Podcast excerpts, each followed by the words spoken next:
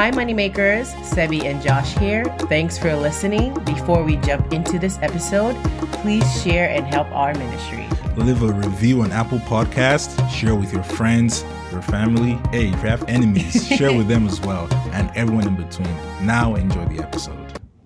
So, back to another episode. And today we're talking about something really interesting throughout the news uh, in the financial market, we've been hearing about interest rate increases and, you know, people talking about mortgage rates.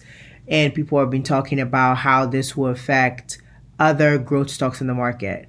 But most people are considering or wondering how does this affect me as an individual? I do not have any real estate and I'm also not as invested in the stock market. So I'm a student. This probably doesn't affect me. So we're here to tell you that it actually does. And this is through your credit cards because credit cards are variable interest. This could potentially have an adverse effect on you, not potentially, but will have an adverse effect on you if some of the things we talk about here in this episode are not taken into consideration.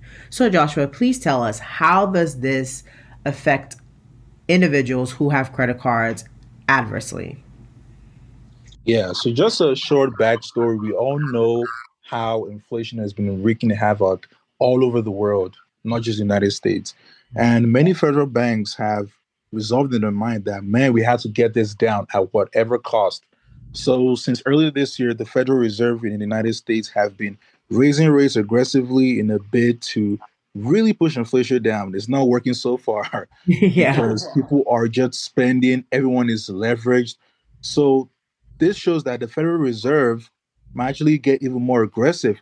And the reason why this affects your credit card debt is that whenever the Federal Reserve raises their fund rates, what this means basically is that the rate at which they borrow commercial banks goes higher. Mm-hmm. And as a result, the overnight rate that commercial banks borrow each other also go higher. And yep. the banks are like, dang, we're taking all this interest rate expense, we have to pass it on to the customer's cost. We have to pass it on to the customer somehow. And because credit card rates are variable by nature for most credit cards, that eases into those expenses for individuals. So if you're spending a lot on your credit card, I want you to keep an eye on how much they're charging you for interest every month. You know, there's a very high chance that, oh, they've been actually charging you a bit more because the rates are going higher. Mm-hmm. 100% agreed. I think that one of the things that people don't realize is that sometimes people don't really consider how much they're paying in their interest, especially with credit cards because the idea is whenever the best way to use credit cards and take advantage of the cashback opportunity is to use it then pay it off immediately. So you're not using above your means. But unfortunately things happen and you might have to use a little bit more than you're making if you get laid off and things like that. But what these people do is that unlike your traditional like fixed rate right? Fixed interest rates where for the duration of the term that you're borrowing that money, you're paying money is being allocated towards your principal and your interest.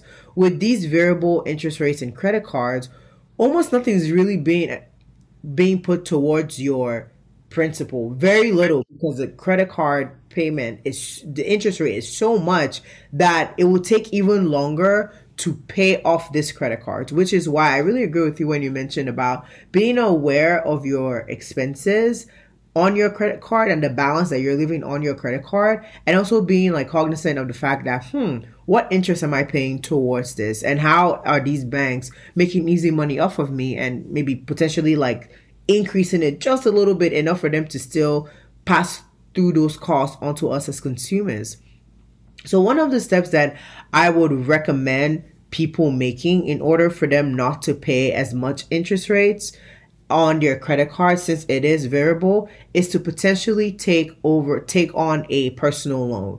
So for example, you see Happy Money, LendingTree, Upstart, and even some person, even some of your banks like Citibank will potentially give you a personal loan where you have a fixed interest rate that you're paying, which means that for the duration of this loan, be it two years, three years, four years, five years, however long that is stipulated on the contract or the agreement, they're not going to increase your interest at that time. So you know that whatever payments you're making towards their loan is going into bringing that debt balance to zero. Unlike a traditional credit card, which they don't really have like a set payment. They just say, oh, pay whatever balance is due, but it's really not reducing that much. But Joshua, what do you think about using personal loans as a tool to mitigate this variable interest rate that people have and converting that into a fixed interest rate for themselves? I think that's definitely a great idea. Of course, it will depend on what the fixed mm-hmm. rate, the maybe the bank or whatever institution you're using to take that loan exactly is willing to give you. If they're willing to give you a lower rate, then that's a very good option. That yeah. way, you know, all your debt is consolidated in one place and you can just pay it all from just one source. Instead of having like, okay, this credit card debt here, this credit card debt, this personal loan here, it puts it into one. I also think psychologically it makes it easier. That way, you know that okay, I'm facing this debt issue head on. Know that okay, even after I pay this one, there's still that one and this one. So yeah. this one just makes it a little more organized, consolidating in one place. Fact. I, the biggest thing is that it gives you a plan on how to ensure that you're bringing down your principal, how much you've paid, because it's through the principal that the interest is derived from, right? If your principal is zero, there will be no interest. So it's really important to make sure that your principal is getting lower and lower and lower. And like, this is not just there. You're just paying off stuff. And like, because I had someone say, like, oh, they've been paying off their student loan for God knows how long. But yeah, they've only paid off. I think I believe it was something on Reddit. I saw that they've been paying off their student loan for almost three years, and wow. they had a thirty thousand dollar. It was like a thirty thousand dollar loan, and I think on their on the principal they've paid over. Uh, on the principal amount, they've only paid like three. It was something really tiny, like three thousand dollars, and in interest, they've paid almost like eight plus thousand dollars. But almost 2x the amount that they've paid down on their principal, but it was ridiculous. What are some other ways, Joshua, you think that people could mitigate this with high interest rate? What are some other things that you think people can potentially do? I also think being more intentional with your spending. Mm. When interest rates are lower, you know, you can afford to be a little bit more lax, but with interest rates going up, you might mm. want to be more intentional through budgeting, writing your expenses down, your income down. That mm-hmm. way, you can really, really reduce overspending on your credit card. Or, like you said, if you can spend and pay it immediately, then that's not an issue. Yeah. But you know, starting to accumulate a balance on credit card, especially at this time, might not be the best idea. So, be more intentional with tracking your expenses through budgeting, and yeah. also, you know, working with your standard of living, any unnecessary cost that you don't have to incur, don't incur at least at this time. For sure. I totally agree. We do have an episode of on budgeting, so you can definitely check it out and some tools to help you that you can utilize to ensure that you're able to budget effectively and work towards your financial goal. I totally agree with you with being cognizant of how you're spending and making sure that you're not overspending and accumulating large balances on your credit card, which will end up making you pay so much in interest. But I hope you really enjoyed this episode and you have a great rest of your day. Have a good one, guys. Yeah.